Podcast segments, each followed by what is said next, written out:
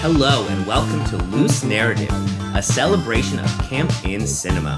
Each episode, we watch and dissect a cult classic film in order to determine what makes a movie truly and successfully campy. This week, we're discussing A Nightmare on Elm Street 2 Freddy's Revenge from 1985. I'm your host, Christoph Bakula, and with me, as always, is my radiant co host, Chris Lane. Hey, uh, Hi, Chris. hi. How are you feeling today? I haven't slept in days. You haven't. No, I've been Busy, taking all busy those bee. taking all those stay ups. You know, I don't want to fall asleep. I don't want to dream. Uh, so obviously, this week we are discussing A Nightmare on Elm Street 2, uh, Freddy's Revenge. I-, I love a long title. yes, especially one with a colon. Yes, I love I love a good colon. Um, Chris, Krissa and I both love long titles. The um, actual title to loose narrative is not just loose narrative; it's loose narrative exclamation point a celebration of camp in cinema colon it's complicated parentheses I feel like a woman end parentheses. Man, I love a good callback to Denise Richards and Shania Twain. Two women we stand here on loose narrative. oh, yes. So um, I'm excited because this week we are discussing a horror film.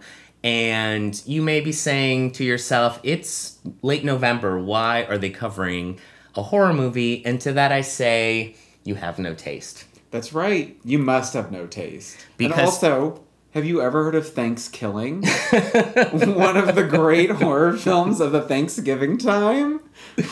Is that in that one is is the turkey the killer? Yes, of course. It's a, it's naturally. a demon turkey. I didn't know that this, but I arises, guessed. That arises out of some sort of sacred ground in New England, and just starts killing people. Well, we'll have to put that on the to do list then. so, as we're already alluding to, clearly horror can inherently be very campy. A hundred percent. And for myself, in my mind, I'm kind of coming up with a rudimentary definition for what how to define camp. And one of the ways I'm looking at it is you take a concept and you basically put a funhouse mirror onto it. You manipulate it, you exaggerate it to the point where that concept is now silly or no longer in good taste. Yeah, it's it's to the point of no return. Yes. Right? For example, the concept being a woman, a drag queen is that camp funhouse mirror version of the concept of a woman. Yes, it's a it's someone's reflection of something else, right? Yes. So let's take our core concept then being something that might be taboo or um, kind of taboo or uncomfortable. Okay. So take for example the first couple movies we watched. We watched a couple of sexploitation films. Beyond Yes. the Valley of the Dolls is exploitation film. Um, Caged Heat is a woman in prison film, which I would still put under the grander umbrella of sexploitation. Uh, yes. Um, Light sex. so the if, if our concept is is sex, then these are kind of camp versions of sex because you see gigantic breasts and Yes. there's silly sound effects. That's right. And it's all very gratuitous. To a certain extent. Yes. so you take a very very taboo subject like sex, which isn't maybe openly talked about in proper society, and you you exaggerate it, you manipulate it, and then Yeah. that's this big silly thing, and we wanna we wanna watch it because it's, It's fun. over the top. Yeah. I love it. So then you take horror films, and I would say m- a lot of horror films are very camp because you take something like death, you take murder, and those are really uncomfortable subjects for us. But camp makes them silly. Camp makes them no longer in good taste. Camp makes them easy to laugh at. Yes. Yes. I mean, I just for some reason like what came to my mind was like when some people like when they ex- when they experience death, they start laughing, Yes. right? Like it's like so out of realm of like I think understanding, Yes. right? That therefore then it's something else that you can laugh at, Absolutely. right? I'm, you're invoking for me the episode of Mary Tyler Moore where she laughs at the clown's funeral. Oh my god, that's one of my favorite episodes. Thank you so mean, much for bringing that up. it's a It is classic. the most hilarious moment on TV. Yes. I think one of them. I, sometimes when I'm like a home at home alone, I will just watch that episode by myself again and again because I love it. Yeah, it's so good. So, so you know, death is obviously something uncomfortable, and horror films kind of make it easier for us to laugh at death. Yes. Um, and I guess for I would also say, furthermore, for queer kids, for kids who were kind of on the the outskirts of maybe society or felt that way. Um, camp. I mean, horror films are kind of dark, so I think we're kind of we're kind of attracted to that aspect. the of dark it. side? We're kind of at, attracted to oddballs and creatures and Yeah. you know things like that. Because we don't fit in the mainstream. No, exactly. That's why we're doing a podcast about, you know, bad movies from the 70s and 80s. Yes. and when I say bad movies, I don't mean actually bad movies. I don't I don't think any of these movies are bad. I think they're all fantastic. yes, but other people perceive them as bad, Yeah, whereas we think that they're really good. Yes. And they are good. absolutely. And let's talk about why. Yes. So, that's enough of a check-in. Let's um, start talking about A Nightmare on Elm Street 2, Freddy's Revenge. Um, I'm going to start us off, like I always do, by reading the synopsis cold from imdb.com. That's right, cold like the other side of the pillow. and it goes like this A teenage boy is haunted in his dreams by deceased child murderer Freddy Krueger, who is out to possess him in order to continue his reign of terror in the real world. I mean, I want to watch that movie, Yeah. right? Immediately. He's I- back. Freddy's back. Freddy's back. I mean, I love any any movie about a deceased child murderer. Sign me up.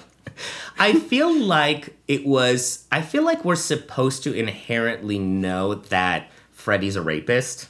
Like, Yeah. yeah, I mean, that's inferred, right? it's inferred but never explicitly stated no, of course because not. it would be too gross to say it out loud. But we all know. that he loves children, Yeah. right? Yeah. Wait, do you feel like you're his child? Are you Freddy's child? I have no idea what you're talking about. I mean, I feel like I'm one of one of Freddy's children. Oh, you- are you referring to later in the movie where he says Yes, they're where all he's his like- children? Yes. Got it. Okay. Sorry, Wow.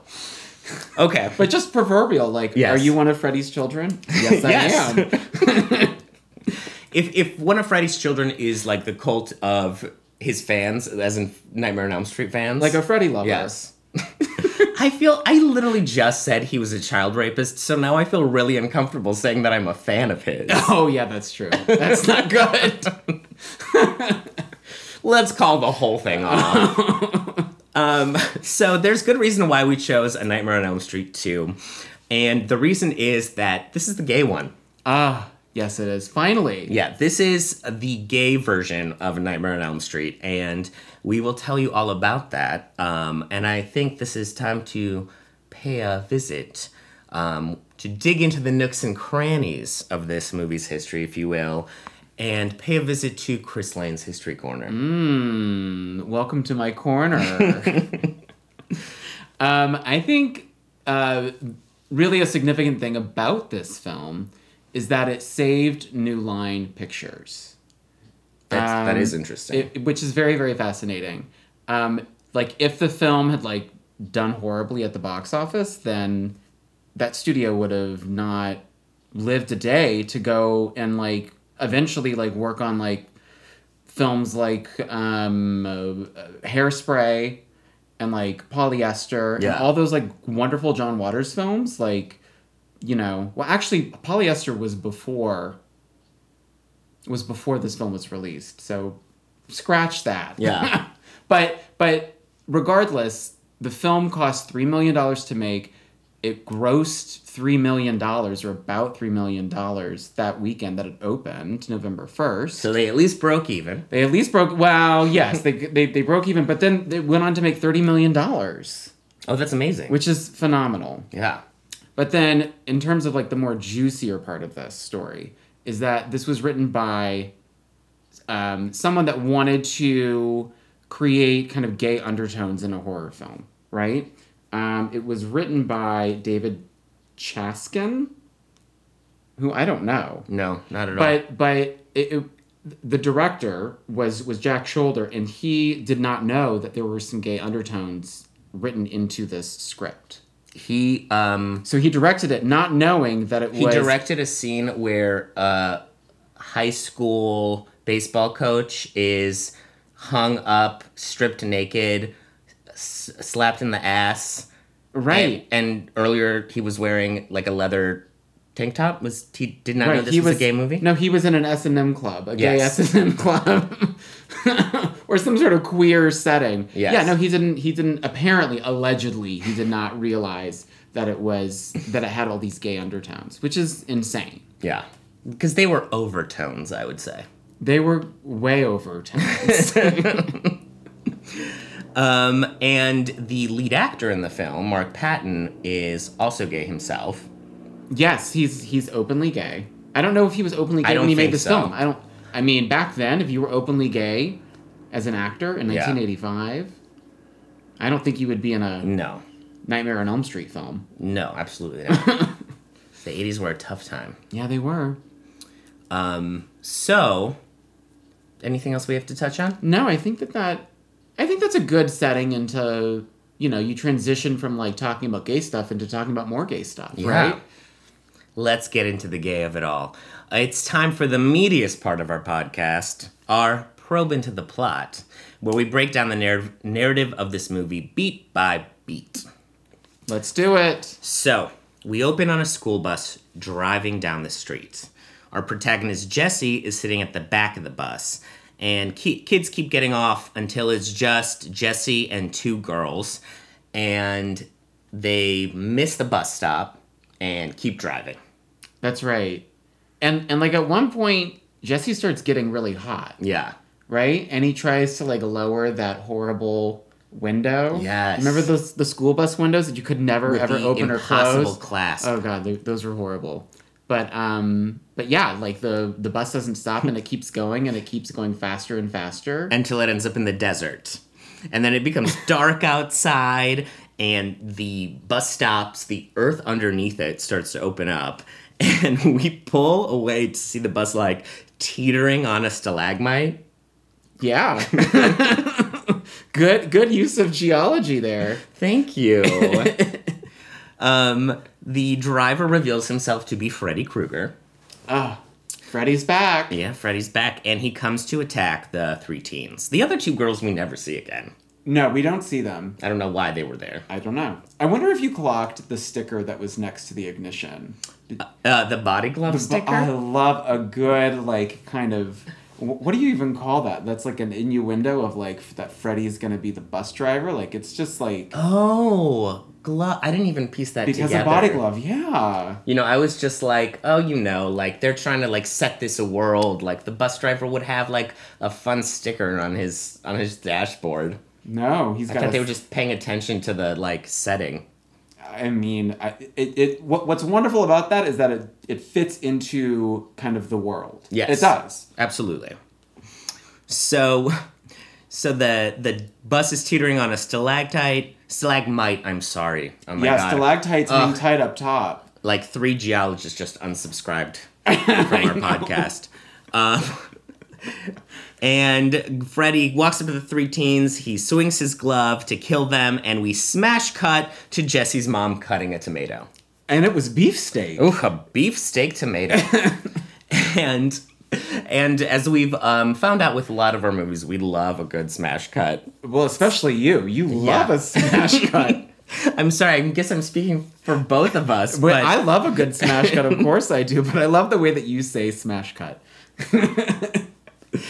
Um, so Jesse wakes up screaming and sweaty, and he is wearing some tidy whities in this scene. Sounds like me every morning when I wake up and I have to go to work Chris gets the Sunday scaries every night of the week. every night. Um, we have a close up shot of eggs cooking, and then that cuts to Jesse coming downstairs and promising his dad he's finally gonna unpack those boxes. Oh. Yes. So we get subtext that this is um, they're they just moved into this house. Um, did you clock Jesse's sister. yeah, where she's she's looking through that cereal box of Fu Manchus. C H E U S. Choose. I- C H E W Oh, S. s- yeah, thank you.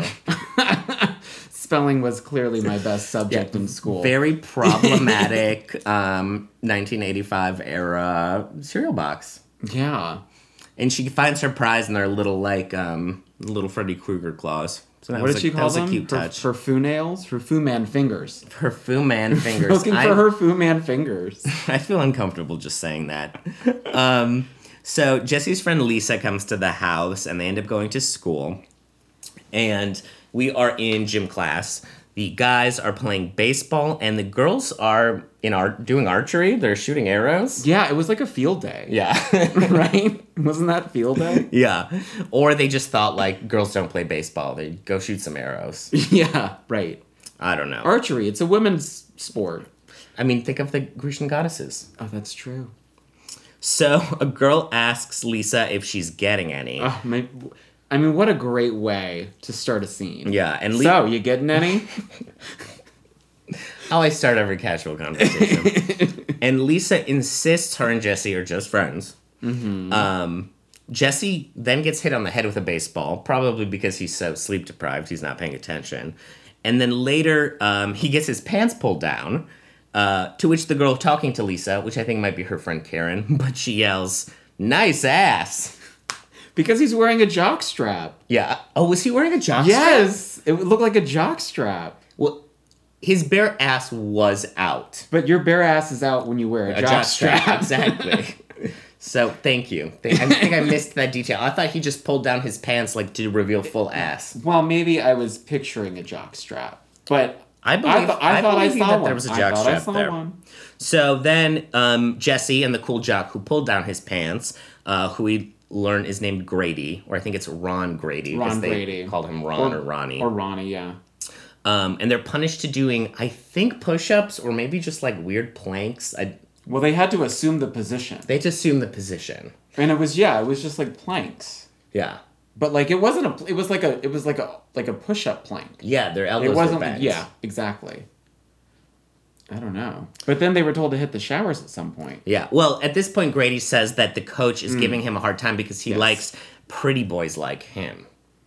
Yeah, So this is where we get the first um, first hints at the coach being gay gay. He also says that he goes to like S and M joints.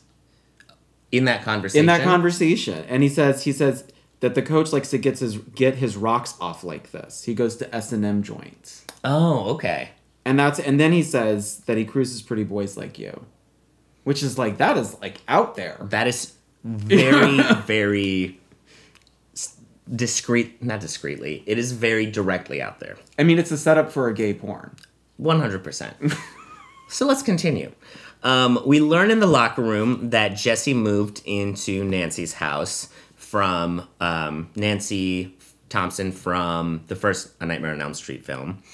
Um, then cut to nighttime. Jesse can't sleep again, so he goes downstairs and he's wearing a, s- a scrub top. right i i never understand this like i guess craze because people i s- I see people still wear scrubs Well, maybe but they're- not not like out but Okay. like like like in like As as casual clothes. as clothes yes or like i don't know people that are clearly that i know are not nurses or doctors yeah, right they just have scrubs because they they're so comfortable i guess They are very comfortable, but you know what else? They're also expensive. really Yeah, I'm a I'm a physical therapist and I've had to buy scrubs for different like clinical rotations. I work outpatient, which is great because now I just wear gym clothes to work. Right. But if I was in the hospital setting, I had to buy scrubs, and every time I had a new rotation, I would have to buy a different color pair of scrubs because every every hospital has like different rules, and it was Uh-huh. like, ugh, I gotta shill out shill out money for this outfit that I need. that's crazy i feel And like they're just fabric Yeah. sewn together Yeah, they are. like that's- there's nothing special about them That's what blows my mind about my profession. This is a tangent. is that we either wear scrubs or like business casual, like the most, Oh, weird. the most ratty clothes you can think of. Yeah. scrubs or like, you know, slacks and a shirt. right Like I said, I'm lucky. I work in a very casual ortho sports clinic, so we don't follow any of those rules. But yeah, it's it, there's this weird like dynamic between how physical therapists. So dress. weird. Could you ever wear scrubs on top and slacks on the bottom? I mean, now that I've seen this movie again and see what Jesse looks like, I, I might. Why not? Um, so he Jesse walks outside, um, and he looks down and he s- looks down to the boiler room and he sees Freddy Krueger at the furnace. You know, just casual, Like you do. grabbing a pack from grabbing a bag from inside of the furnace. Who's that mysterious man down there? Yeah. And I love it in this movie. Whenever Freddy shows up, there never seems to be any tension. It's never like a jump scare. It's he's just across the room. He's Yeah, there he's already. normal. Yeah. Oh, I'm a fan of Freddy. There he is. Um, so then, then Jesse goes back inside. Um, he looks downstairs and sees Freddy. He calls for his dad, and as he's closing the door, um, the door handle starts to move. He struggles with the door, and then all of a sudden, Freddy's behind him. Um, Can we talk about his scream? Has he screamed yet? no, I'm getting to Oh, it. okay, good. All right, sorry. So first, I want to say that Freddy says, "You've got the body, but I've got the brain." Yeah. Yeah. I, I I just- feel like that should be like my grinder profile description. And then just a shot of Freddy. What he does is like pulls his head back to reveal his brain. It's such a good moment. Yeah. And also, you know, brain is is slang for giving head. It is? Yeah. I never knew that ever. You don't listen to enough rap songs. no, I don't. I really don't. Um, so this is where Jesse screams. And he he gives a full on like Ned Flanders feminine scream. Yeah, he does. We had a preview of it like like uh, after his first nightmare, but this is like a full-on blood-curdling woman's scream. Which is why Mark Patton got the name of the first male scream queen. That's right. So Oh. But still with a female scream. Why can't he be like uh be the first male scream queen but like have like a man scream? Right? what does a man scream like? Ah! right? I don't know. I, I don't know. So he wakes up again from his bad dream. Um, we cut to a classroom. There's an anatomy lesson happening. Um, the instructor just like throws a heart down on the table. Did that ever happen in your biology No, class? Did you that's ever So unsanitary. Wow. You have to like use formaldehyde. You got to put your gloves on. Oh, you guys use gloves? Yeah. Oh. Maybe not in Texas. That's hilarious. Um, so Jesse falls asleep in class, and then slowly a snake wraps around his he- his head, and he wakes up screaming in the classroom. But the snake wasn't a dream. The snake was real, and it was on him the whole time. And how did that snake get out? I have no idea. There was no build up to the snake being on him. Yeah. Was that was that also like a metaphor? Like the snake being kind of phallic or the snake's always like a penis. Yeah. Right? Sort of like wrapping around him. I don't know. Potentially, I mean, who let you that wanna read snake it, out Tom? of his cage? And then um, the next the the next scene, Lisa is in the pool, and her mom tells her that Jesse's calling her. Um, Jesse wants to leave his house, but his dad insists he unpack. And then he goes upstairs and puts on the song "All Night Long" by Wish, which is a very gay song. yeah. Touch me baby, hold me baby. Yeah, all night long. And I love like the kind of is that like a what what what sound is that? It's almost like a Caribbean xylophone type sound, right? yes, I love it. that that good '80s like club Mm-hmm. vibe. Um, he puts on some sunglasses and a baseball cap, cap and starts dancing while he cleans his room. And he's like booty bumping his drawers shut. And He's playing with some tool. Um, he has some. No, it's like one of those those to- toys, those wooden like cup and ball things. Oh. But I think the ball can like pop out of it because at one point he like he's like holding it by his But crotch he makes and it, he, it's like a penis. he makes it pop. it's so gay. Yeah, and then and I then mean, that's th- this is his solo scene, right? It's a Absolutely. solo scene.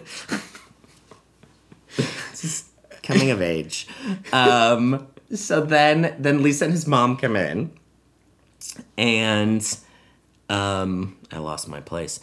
Lisa and his mom find him doing this. Lisa helps him clean his room, and they find Nancy Thompson's diary. Um, we notice he also has a sign on his door that says "No out of town chicks." It said "No What out does- of town checks." Checks, and he changed he changed the E to, the an I. I. But like, what does that even mean? No out of town chicks. I only date Like- local. right. I only date a good. I only date regional girls. Oh, she's regional. What's your area code? Oh, that's too far for me. so they start reading the diary. Uh, Jesse finds a passage about Freddy Krueger and starts freaking out, obviously, because this lines up with what he's been dreaming. Right. Um, Jesse starts putting together that Grady's story about Nancy and how she saw her boyfriend get murdered was at his house. And um, that night, Jesse wakes up and um, everything in his room is melting like the baseball helmet, his records, his candles. Uh, he slowly. Basically, all the wax, yes, anything made out of wax. wax and plastic starts melting. Uh, he heads downstairs, he goes to the boiler room and opens up the furnace, and then he finds Freddy's claws wrapped up in a cloth. Oh, what would you do if you discovered that? That's a good question. I mean, I'd, I'd probably, I'd definitely put him on. Yeah. I'd, I'd model mean, I'd- him a I'd little keep bit. him, right? Yeah. Right? Maybe just like in front of that mirror, just like toying with like Freddy's glove. Yeah. I mean, watching this movie, I would, I kind of would like rather be Jesse than the people in Jesse's life. Like, I'd rather be possessed by Freddy Krueger than adjacent to somebody possessed by Freddy Krueger. Well, yeah. Because then it's not your fault and you're not the one getting murdered. That's right.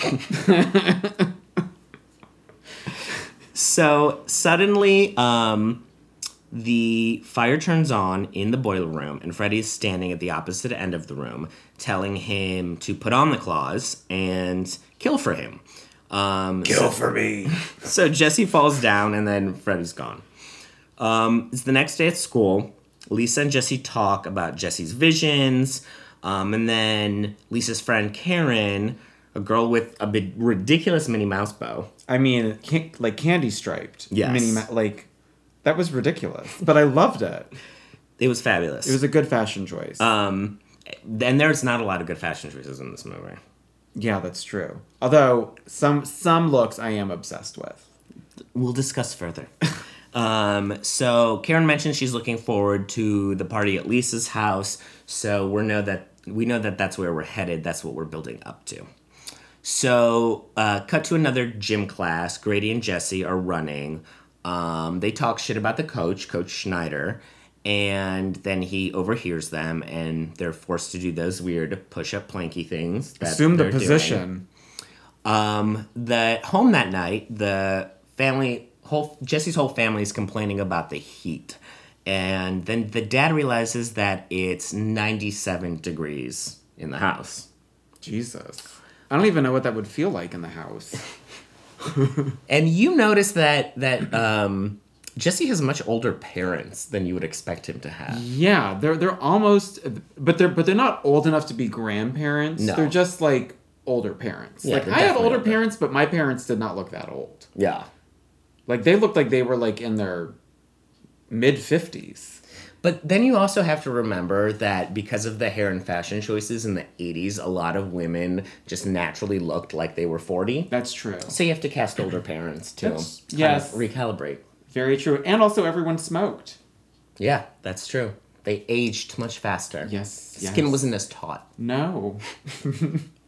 So, cutting back to the family, the birds in the house go crazy. Lovebirds, Love birds. right? Aren't those lovebirds? Yes. They are lovebirds, right? it's almost like the opening of like of the birds, Alfred Hitchcock's yes. The Birds with oh the my- lovebirds. Oh my gosh, I wrote that also. Oh, whoa. So- Mind meld. Yes. So Jesse takes the Or cover should I say off. brain meld? So Jesse takes the cover off of the bird cage. One of the birds falls dead onto the ground, and then Bloody. bloody, like decapitated. Yeah.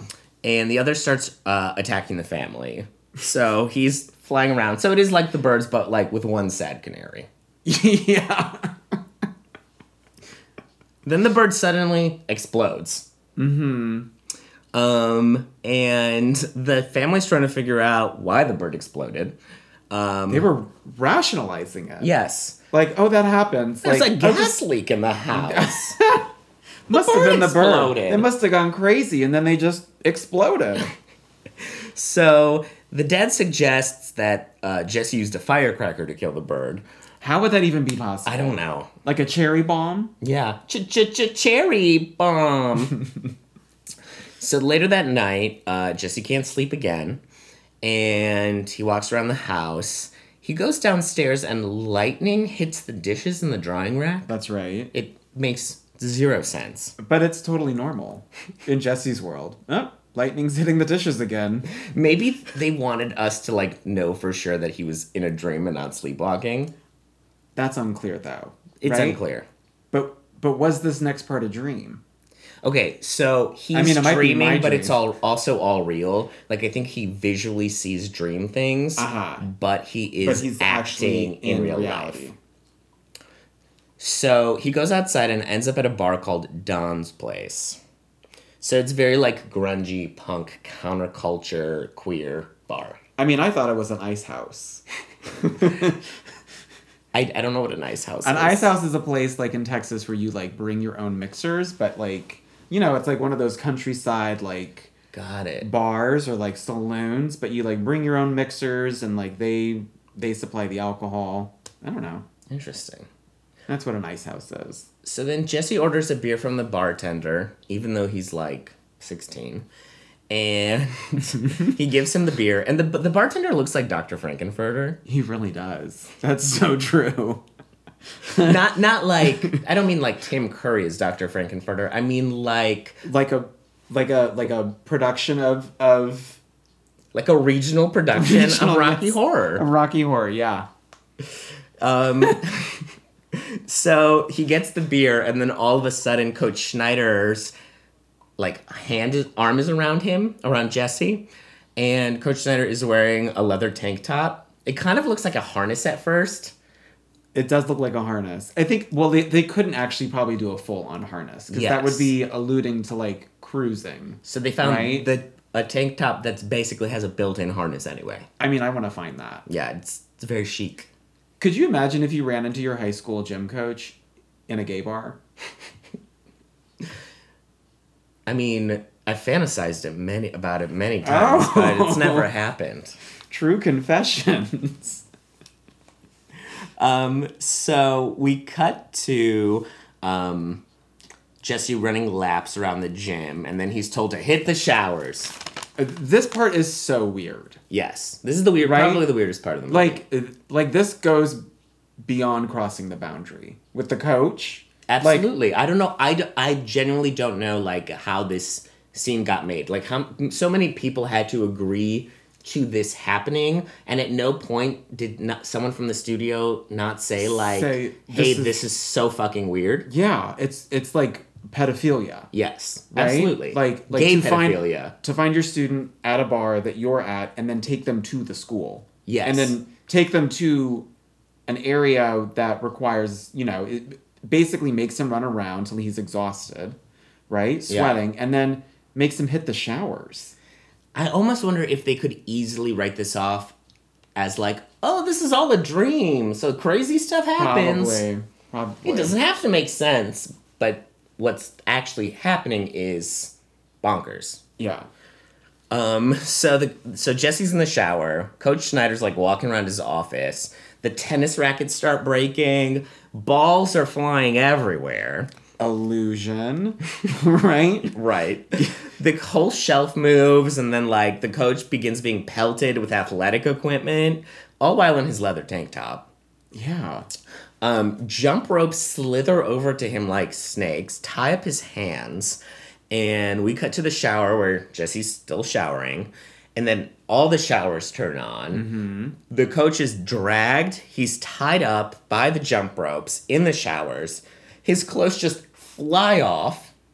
Wow. It's like that scene of like Jim Carrey and Bruce Almighty when he's like takes all his clothes off.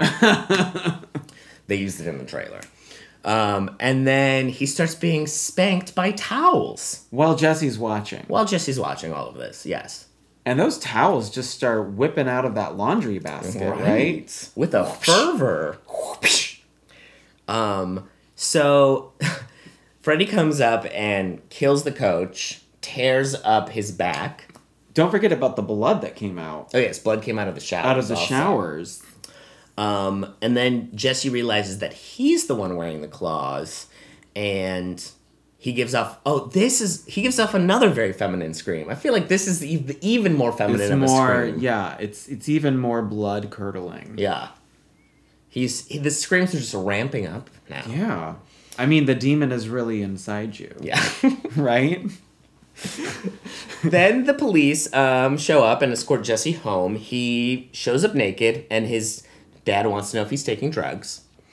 Um, the next day, Jesse rushes out of the house, not wanting to talk to his mom, um, who insists he get professional help. His dad is just like a very typical suburban dad, and he's like, He's cleaning the he just gutters. needs a kick in the ass or to go to one of those methadone clinics. I mean, what was he doing? He was like, was he removing the bars? He was removing the bars, right? yes. Because Oh, the bars he was were put removing up the there- bars from from- Nancy's mom put up there. That's right. good catch. That's a good detail catch. Um, so then at school, we find out what happened to the coach was real. And um, one of the guys at the school says, Oh, yeah, no, he must have been at school working. Found tied up with his bare ass out In the showers. in the showers. He must have been working. And what coach works late? Right. I mean, I'm not, you know what? I mean, I don't know who's listening to this. Maybe there are coaches that do work late, but like, I want to know what you do. yeah, tell us. Do you, are you are you a high school gym teacher and work late at night? We want to know. so, the next night, um, Jesse hears something in his desk, and he finds Freddy's claws. Um, and he hears Freddy's voice telling him to kill. Uh, he opens his door and sees his sister jumping rope and singing the song like one two freddy's coming for you Right. More rope, too, yeah oh good call i don't understand the purpose of this scene of just seeing her. yeah i mean, I mean, it's creepy but I think it's just building up to the fact that, like, f- you know, Fred, this is Freddy Krueger. He's back, right. And that, that, like, I don't know, she's still connected somehow right because he, because he's in the house, got it I think. yeah i mean the scene could have been think cut but it this could have movie, been the movie cut. was short already Yeah. Um, so the next morning, Jesse asks Dad if he knows why the house took five years to sell. And, you know, they start to argue, and then the toaster catches on fire, and it wasn't even plugged in. So weird. Can I just say too that the Mr. Coffee or whatever that coffee pot is, my family had that coffee pot. Also the couch that they have, like we had that couch too. And then I feel like at some point and this th- this gets later in the film, but Ron's blank like his blankets, his like bedding, I feel like my family had like or at least I had that bedding as well. Is maybe this film just had like all the best sellers of 1985 in it? I, I guess so. But I think that what is what makes me feel connected to this film. Aw, Reminds Oh, that's sweet. me of of home. that's cute. Just I'm kidding. My home was not at all like this movie. there was not a deceased child murderer coming to kill you in your dreams. No. So then Jesse and Lisa are in a car. Uh, Jesse is convinced he had something to do with Schneider's death, Coach Sni- Schneider's death, um, since he dreamed it. And then Lisa and Jesse end up going to the power plant that Freddie used to work at. Um, they're both wearing terrible light wash jeans, and yeah. Jesse's crotch is like on full display. I mean, I wish that I had Jesse's bulge. You're so ridiculous. okay. Don't make me sing it. Um, we learned that Freddy killed 20 kids at the power plant.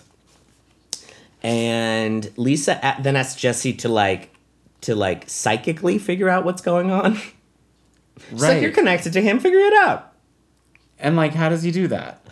Well, then he thinks he's using psychic powers and is like, "Oh, I'm going to edge towards this this cabinet." Wait, he's edging? Yes. He's edging towards the cabinet, Oh, okay. and they um find a rat, and it's just like it's just like a lame jump scare. Yeah. Um, we cut to Jesse's house where we get first person POV from Freddy's point of view. That's right. Um, he wakes up Jesse's sister, and then the camera pans around, and we see that it's Jesse just wearing Freddy's gloves.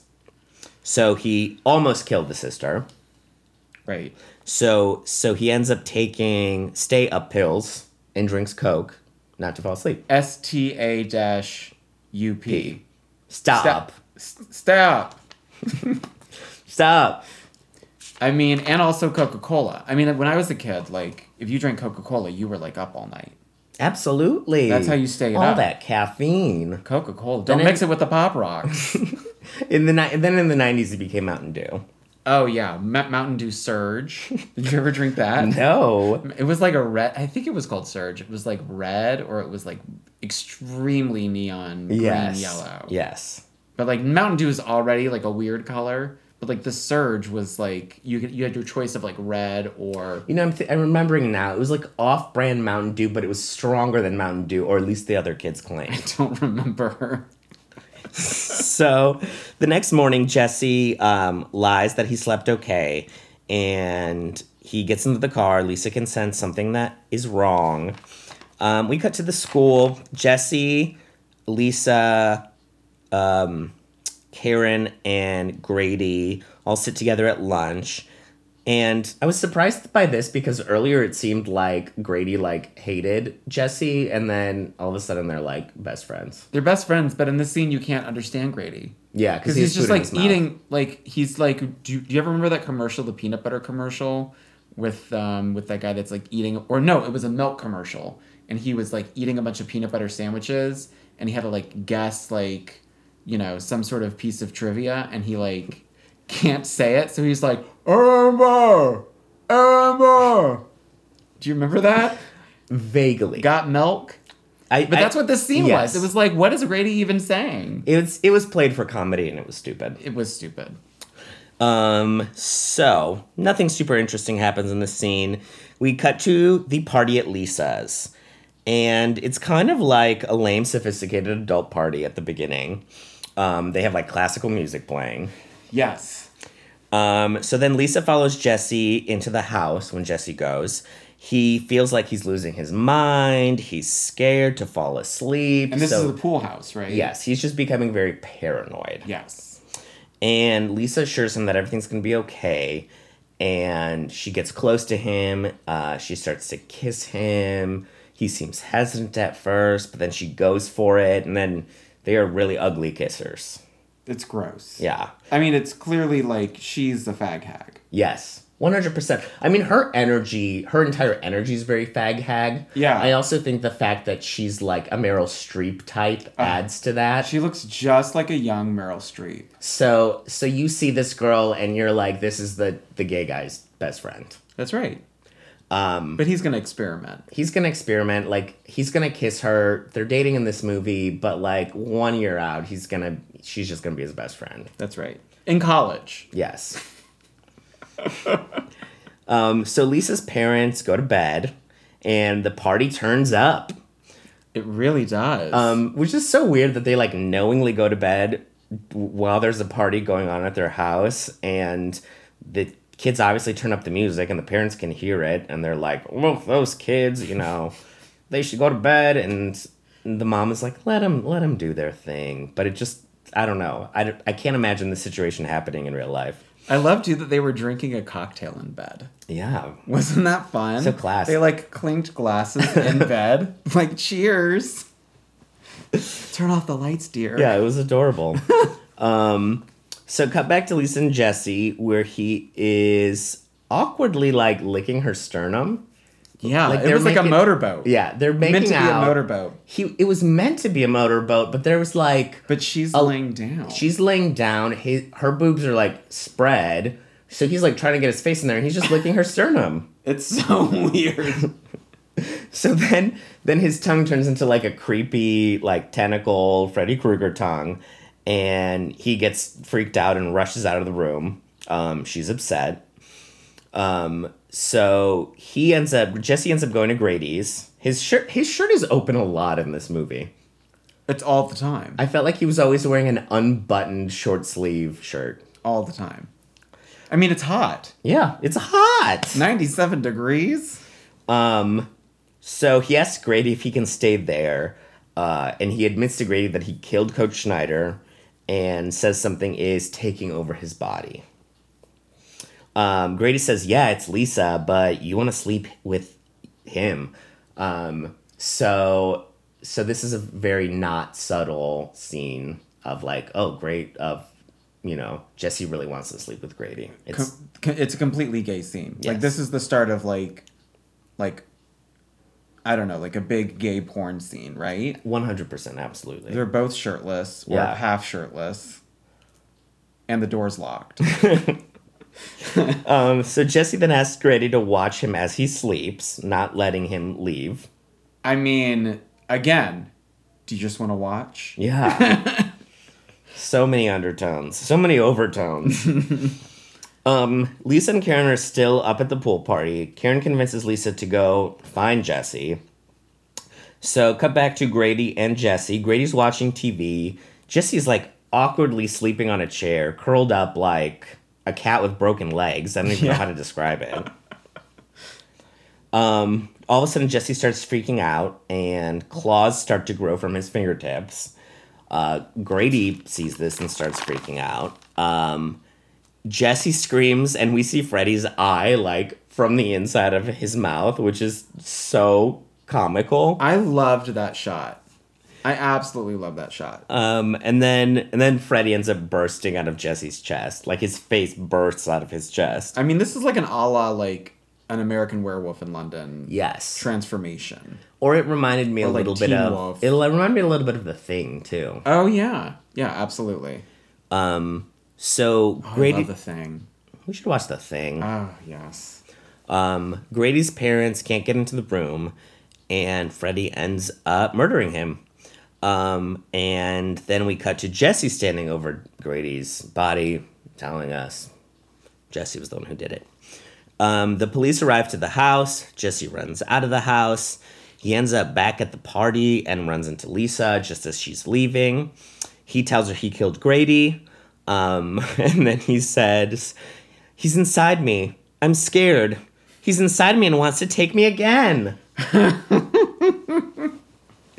Lisa tries to make him believe it's all subconscious, but Jesse insists it's actually Freddy owning him. Um, and then Mm. She's getting psychological. Right. And then Lisa tells him he can fight back. Um, we're cutting back to the party. The the barbecue then catches fire. The hot dogs start popping like they're firecrackers. and then the beer starts um, Bursting. bursting open. Like comical. Yeah, it's not it's not scary. It's not it doesn't even create danger. Freddy's just being a dick by wasting the beer. Yeah. Um, so all the doors at Lisa's house start locking, and um, Lisa's still encouraging Jesse to fight Freddy. Um, and then the fish tank blows up behind her. The lights outside start exploding, and Freddy emerges, in- you know, from out of nowhere instead of Jesse being there, and chases her around the house. Um, he finally catches up to her. She falls, struggles away from him. He bites her ankle and she ends up escaping him, grabbing a knife. Um, and Jesse from inside of Freddy asks her to kill him. Right. So we get the, these moments where it's either Freddy or it's Jesse talking through one body. Um, she ends up stabbing him repeatedly, but it appears as though like Freddy is made out of some like mattress foam. Right. The knife is just, like, it just keeps bouncing. going in, and it, there's nothing that happens. Um, Jesse as Freddy says, I love you, and grabs her face, but ends up jumping out the window. Now, I one thing that I like in this scene particularly, I asked myself, is Freddy Krueger hot? Yeah, he. Okay, Right? I had the same Okay, thought. uh, you did. No, I you had the didn't. same Stop thought. it. No. Okay. So here's here's and I, first of all, I'm not attracted to the face. The face is disgusting, right? Like just put a bag over. it. Yeah. But for some reason, Freddy Krueger's body is incredibly sexy. He was looking jacked in this. yeah, jacked, but but also like slim too. Yeah. right. Like he's clearly got like a thigh V, right? You you know the the Yes. thighs are not touching. I'll be honest, I don't even think the face bothered me that much. And certain angles. Oh yeah, certain angles I will say yes. where Certain- you can't see those those wrinkles, those burn those Yeah. burn wrinkles. you know there is this like artist. His name is Chris Wright, and he creates these like kind of very well they're not kind of they're extremely homoerotic etchings of famous horror figures, male horror figures. Oh. So there's like the Freddy Krueger one who's got like the gloves and also then has this like really hot etched body, but has the Freddy Krueger. I might face. have seen this before. You know what's funny to me? They also I have a T-shirt, um, like a weightlifting T-shirt, and it has a picture of um, Jason on it from Friday the Thirteenth, and it says "Murder the Barbell," and Jason's really hot on it. His he is like an eight pack, Yeah. and that's how they that's how they portray him in um, Jason's in the Mortal Kombat game. He's in Mortal Kombat Ten, I think. He is? Yeah, he's like a downloadable What? character, my and his God. body's jacked in that too, because of course it's Mortal Kombat. And if you remember, Jason is like a deformed hillbilly, That's right. and they're trying to sexualize him so much now, where he has these like bursting abs. Yeah. When in the movie he's got like hog body. Yeah, and he's got like a deformed face. Right. Why do we have to? Why do we have to make these monsters fuckable? I don't know, but like I mean we're clearly talking about them. Yes. Right? We're like obsessed with them. So like I don't it's very Sex sells, honey. it really does. And call me sexually confused. Why am I attracted to this like person that like it's alluded to that he's like had sex with children and like you know like it's weird right it's like a weird thing We're gonna have to delete this episode. no. All right. So then um Jesse as Freddy says, I love you, Lisa, and grabs her face. I read that part. She ends up jumping out the window. He disappears, but Pat pops back up again at the pool party. And this leads to a massacre at the pool party. And this is so not scary. Like, if there's anything less scary than a pool party, I have yet to see it. yeah, this this is not frightening. So even though the teens are dying, they're being murdered, they can't escape. Um, some guy tries to reason with Fred- Freddy, but he just gets like thrown. Yeah, it's such a weird it's such a weird scene because it's not to me it, this is an allusion to like the Carrie prom scene, right? Yes. Where everyone's locked in. Like you even see like that padlock get locked. But it's like not But but the there's no- first time I saw the Carrie prom scene was like, "Oh my god, this is Yeah. absolutely terrifying psychologically and like physically." Yeah. But this was like not. It just seemed like like a nice Yeah. casual hot tub was going on in that pool. Yeah, there's no atmosphere built at all. No, no, no. But I do appreciate what what they were trying to do because really, in my mind, this whole film is a play on Americana, right? Yeah. And so, in in film, one of like the true like Americana genres are like those those those films like Beach Blanket Bingo or like the Donnie and Marie Osmond films, right? Where they're just like you know going away on vacation and there's like some sort of romantic complication Absolutely. right? And this scene was like a extreme play on that. It just Oh. didn't. It just didn't take it to like that level of like extreme terror and Yeah. fright. I love that interpretation of it. Um, but yeah, I could have seen more. Yeah.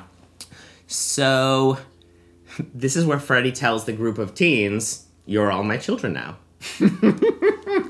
and then he walks away into the flames. Hence my reference at the beginning of this episode. are are we are we Freddy's children? Um, and I literally wrote in my notes, he's so random that Freddy. I feel like that should be a T-shirt. Just because like he could have killed all of them at that moment, but then he's just like, no, I gotta go. right. Like I'm gonna go back to the power plant. Ghosted. like I I don't know what his plan is. yeah, it's unclear. Um, so then Lisa drives to the power plant instinctually, I guess. Um, she ends up wrapping her bloody ankle with like a piece of cloth. And as she runs into the power plant, she's meet- met by two dogs with human faces. Ah. except that they're clearly just dogs wearing like baby face Halloween masks, and the masks don't articulate at all. So like the effect is just totally lost. It looks like a dog Completely like lost. struggling to get a, a bucket off its head. Yeah, I mean, I, but I bet like if you if you were in a movie theater and you saw that, like you see it in an instant, Yeah, and like that could be terrifying. Yeah. I don't know. creepy baby faces are always scary. They are scary, but like on a dog, I don't know.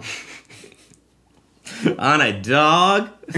um, Lisa walks to the power plant, and then ants start coming out of her wounds. Um, but then when she looks again, it's still wrapped up. Yeah, Um, I have to say that this whole scene made me think about how much I have appreciated the cinematography in the entire film yes. because it's beautiful. This scene is, especially is lit like just like a, a wonderful neon dream. Like, Yes. right? Like it's very um, you know, just like cold prison factory type setting with like these wonderful neon colors. I love a close up of like a swinging crane. Yeah. Hook. Like a hook. Oh. Like such depth of field too. I Yeah. have to say throughout the entire film, really, really great use of depth of field. Not to get too film school on you.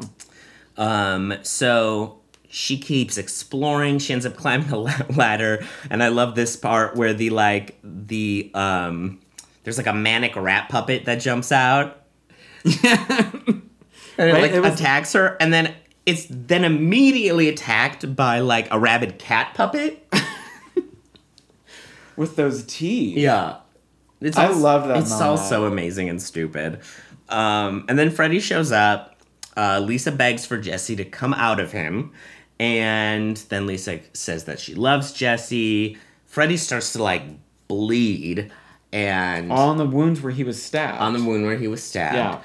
Yeah. Um, Lisa gives this like great performance through her tears about how she wants Jesse back and Jesse to come out of him, and Freddy's all like, "No, Jesse's dead." um, and that then- was such a great delivery. that was such great delivery on your part. Oh, thank you. Yes.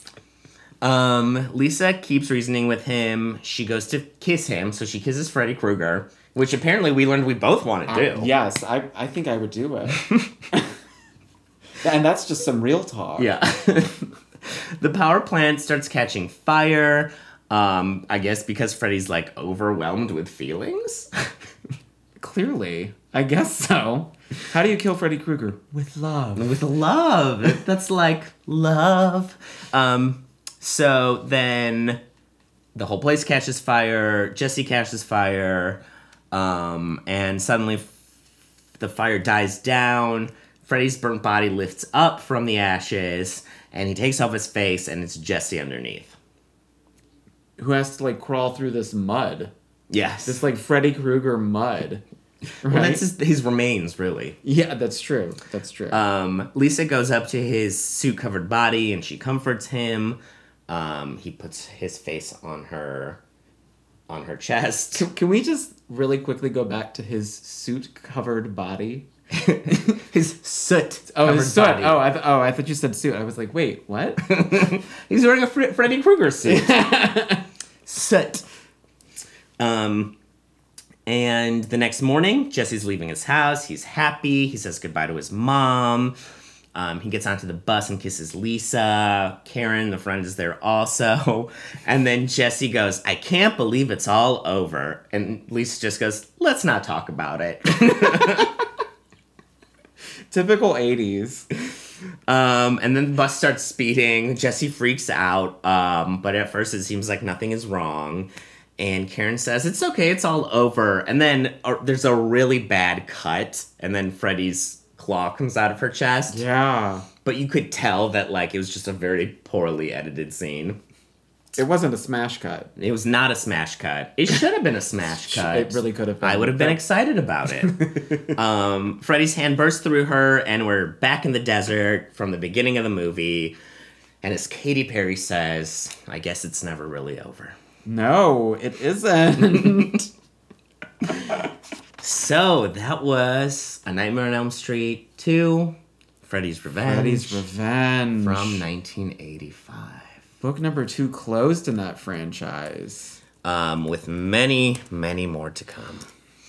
Um, so I think it's part for ti- part. It's time for our final camp analysis. Um, this is the portion of the show where we analyze the film for its camp value by answering the three fundamental questions of our pat- podcast. So let's start with number one: Is this movie campy? What do you think? I say yes. I, I mean, I say yes too. I mean, I think number one because it's horror, so that's an automatic like it's going Yes. to be campy, right? Well, not necessarily. I think horror can be um you can make you can you can have horror without camp if it's really like gritty and like subdued. gore porn, Yes. right? Um but Yeah. I think it easily like an Eli Roth, like that's yes, not campy. Absolutely. But Saw is campy, Saw Saw's pretty campy, yes. but it also is gory. But yeah, there's like It those- has to be pushed, like I said earlier, to that level. It has to be Yeah. pushed to that level where it is kind of almost in poor taste or just out of the box, out of control. Yeah, there's something about like the the gore porn that's straight up gore porn that like feels real, Yes. right? And like in camp, like it's not reality. like maybe if you took a gore porn and you would you know the the person getting murdered would make really silly faces yeah, like i'm imagining like don knotts getting murdered in hostel that would make it count Oh my god, that's so ridiculous. but in this movie specifically it is um the choices they make with what what the death scenes are what the like what the set pieces are yeah, like a dog with a baby's face. like a dog with a baby's face exactly like immediately campy Uh-huh. you can, there's no way you can make a b- dog with a baby's face like actually scary in my opinion right, right. Even though that was meant to be, that was supposed to be a frightening moment. It's like one of Yes. those cuts, those immediate cuts that are supposed to make you jump out of your seat. but instead you burst out laughing and therefore it is campy Yes. i think i think we need to take a moment to really like appreciate the stunt queen that is miss freddy krueger oh, I mean, 100%. she comes out every night with that tired fedora and that ratty swiped striped sweater but she is turning stunts she's turning tricks. She's turning tricks. I mean, and there their- are and, and their children. there are oh lord, there are shenanigans. There's goopery, trickery, yes, just buffoonery. stop me up from the floor. Get a mop. There are birds exploding. There are hot dogs popping. There are beer cans bursting open. I mean, it's comedy gold, Yeah, right? I mean, again, going back to that giant pool that's one big hot tub. exactly. All right, Chris. So for our third and final question, how loose was the narrative of this film on a scale of zero to five fingers, also known as a fist? Are you asking if Freddy's getting fingered? Fred, absolutely. that is exactly what I'm asking. Well, I would maybe put two in the pink here. Okay. I give it like two. I mean, it's pretty straightforward. It's Freddy. Yeah. He's back. And he's gay. And like we said, anything anything really silly or offbeat can be written off as being a dream sequence, which kind of kind of makes the looseness of this narrative hard to pin down. that is true. But yes, I'll, I'd give it a serviceable two fingers. I mean, he got fingered. So I think we've made our point. I think we've made our point that this movie is very silly and over the top. She's campy. She's um any final thoughts on Nightmare on Elm Street 2? I mean, I just want to watch the third. Right. Oh, Dream Warriors is so good. It's so, so good. It's my it's probably my second favorite after this one. And what's your. Well, I've only seen the first 3. Oh, yeah, of course, right. Which to say the original's third place, that's hmm. We're going to have to do like an in-depth comparison, I'm sure. You, at some point, we will. Cuz I said I said earlier that I don't think the the deaths are as fun in this one No, they're not. as they are in some of the other movies, so maybe I No. need to reanalyze my opinion. Well, we we certainly can. I mean, it's it's hard to do a camp podcast and not go to these films. Absolutely. Like it's like you have to. Yeah. So we do we do um, encourage you to watch Yeah. what we watch. I mean, it's available anywhere. Honestly, They're they're trying to give some of these movies away. X, Y, and Z is just up full on in full on YouTube. um, so before we wrap up, let's talk about what camp things we're enjoying outside of this podcast in a segment we call Loose Recommendations. Mm, Christoph, what's your latest loose recommendation? So recently I got a Nintendo Switch Lite. I don't even know what that means. So the the new the current Nintendo video game system is called a Nintendo Switch. Oh, it is. I didn't know. Yes, and who's that's- switching? so she switches between playing on the TV and playing on a handheld device. Okay. But the Nintendo Switch Lite is just the handheld device portion, so Oh, you that's can't fun. you can't stream it on your TV. So basically, it's just a new Game Boy. Oh. Oh. Yeah. Okay. So Why can't we just call it Game Boy? I don't know. I'm so confused. We- They should just call it like Game Boy 2020 or something. I- oh God, they really should. Just all this. they they really need to stop with this switchery. Yes, they are switching it up on us. They're flipping the script. um, so I am I'm currently playing a game called Cuphead. Oh, it's it, didn't we have a scene in this movie that was called Cuphead? right? Wasn't he playing with that with that stick and Oh, ball? yes. stick, ball, and cup. Wasn't that called Cuphead? Wait, tell us about Cuphead. Cuphead is a um, it's a very difficult video game um, based on 1930s cartoons. So the Oh my entire God. art style of the video game is very like grainy, silly, cartoony, and it's it's Yeah. based in the 1930s. And Chris knows that I'm a big fan of Betty Boop cartoons. yes, you are. Um, I believe that Betty Boop was the original third wave feminist. Ooh, tell me more. I mean, the entire premise of a Betty Boop cartoon is that she is an attractive woman who who runs away from creepy lecherous men who want her for her body because she's more than her body and she can she can um not consent even though she's wearing a sexy outfit Wow, I love that analysis. right That's i think great. i think we love should it. adopt betty boop into a third wave feminist icon anyway the video game cuphead reminds me of cartoons like betty boop and therefore i really enjoy it so that's my loose recommendation Oh, that's Thank you. fun. I love that. I, I mean, now I'm gonna have to play. yeah i'll let you play my switch Oh, oh my. all right what are you liking um, you know, it's really hard. Really, like in terms of music right now. I'm listening to a lot of Little Mix. oh i love little mix I mean, you know, to be honest, because I never, I- like, I never attached to music of the current age and of the current time. And so after watching RuPaul's Drag Race UK, there was like someone from Little Mix was on there, and I was like, who is this? I've never Yeah. heard of Little Mix. And I am absolutely in love. one of in the words in the words of Cheryl Hole, girl groups are my thing. and I particularly love British girl groups. They're so good. I can give you a lot of recommendations on British girl groups. The sat uh, the Saturdays are an amazing one. Girls Aloud might be my favorite one. Ooh. Um, that's that's Cheryl Cole's. Oh, old yeah, girl okay, group. yes, It was yeah, yeah, Girls yeah. Aloud. Them, the Saturdays, Little Mix, the Spice Girls, the Sugar Babes. I remember the Sugar Babes. N- uh, no, honey, it's Sugar Babes. Oh, I'm sorry.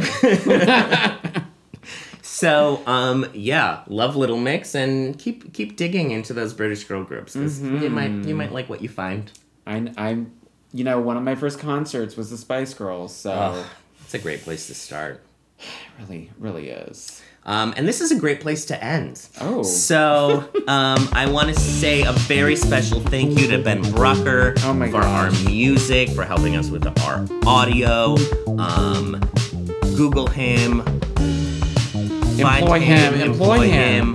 if you need have any musical needs. Um, Thank you, Ben. Thank you. Thank you so much, Ben. Um, our social media handle is at Loose Narrative Podcast on Instagram. I am Christoph Pakula. I am at K Pakula. And I'm Chris Lane, and I'm at Topher Lane.